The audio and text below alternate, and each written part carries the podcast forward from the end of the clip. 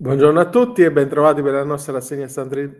tributi del 13 aprile 23. Partiamo dalla richiesta di Ance e UPI che chiedono a Piantedosi la proroga al 31 maggio eh, del termine che scade il 30 di aprile per l'approvazione dei bilanci di previsioni. Le ragioni sono collegate agli effetti della rinegoziazione dei mutui, alla difficoltà di definizione della Tari di fronte all'incremento dei costi delle materie prime. Eh, l'articolo di Daniela Casciola lo troviamo sul Sole 24 Ore, NT Plus enti locali ed eh, edilizi ed è riportato anche sulla pagina dell'IFEL con la nota integrale del testo testo eh, diciamo congiunto tra il presidente eh, dell'Anci e dell'UPI. Eh, mh, mm, parliamo poi di giustizia tributaria eh, e ehm, Maria Carla De Cesari ehm, su NT Plus Fisco eh, ci racconta come alla, mh, la nuova organizzazione della giustizia tributaria dopo la legge 130 del 2022 arriva alla Corte di Giustizia di Lussemburgo. L'ordinanza è stata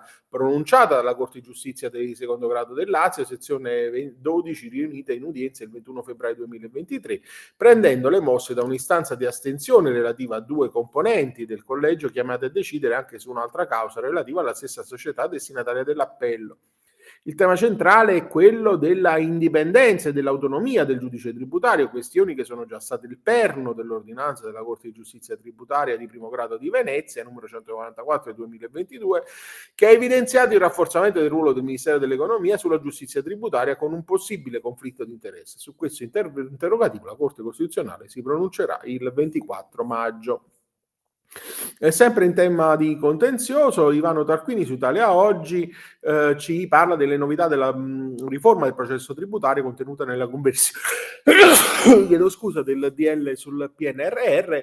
e dal giudice monocratico tributario per contenziosi fino a 5.000 euro, mentre l'Agenzia delle Entrate dovrà preparare gli elenchi delle cause presso la Corte di Cassazione estinte per tregua fiscale. Alcune delle novità, queste in materia di riforma del processo tributario,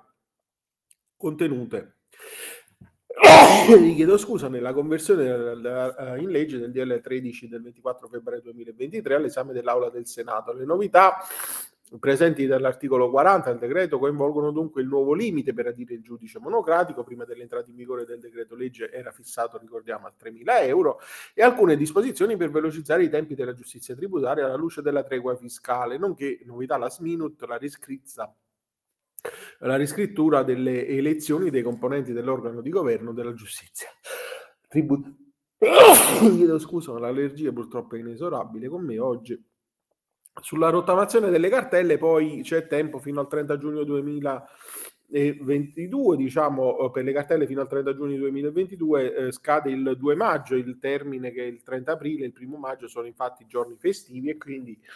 il termine per aderire alla rottamazione quater, ehm, le proroghe delle sanatorie disposte dal DL 34 del 2023 non hanno infatti riguardato la definizione agevolata degli affidamenti all'agente della riscossione, vi sono buoni motivi per aderirvi per anticipare i termini di trasmissione dell'istanza. Si ricorda in primo luogo sono interessate le partite affidate all'agente della riscossione entro il 30 giugno e non rileva 2022, non rileva dunque la data di notifica della cartella, ma quella in cui il calcolo è stato, il carico è stato consegnato all'Agenzia delle Entrate e Riscossioni e per facilitare l'individuazione delle possibili eh, partite definibili ADE era messo a punto sul proprio sito un applicativo che segnala tutti i ruoli potenzialmente interessati e simula quindi anche il costo della definizione dell'articolo su NT Plus eh, Fisco e di eh, Luigi eh, Lovecchio. E poi infine,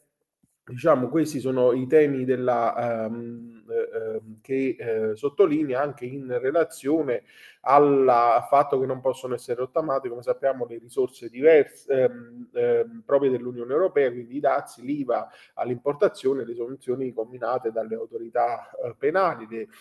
somme rivenienti da sentenza di condanna della Corte dei Conti e il recupero di aiuti di Stato eh, illegittimi. Non mi invece alcun ostacolo a includere i debiti già oggetto di precedenti piani di rientro, anche se scaduti poi eh, da eh, tempo. E con questo articolo concludiamo la nostra rassegna di oggi. Io vi auguro un buon proseguimento di giornata e vi do appuntamento a domani. Arrivederci.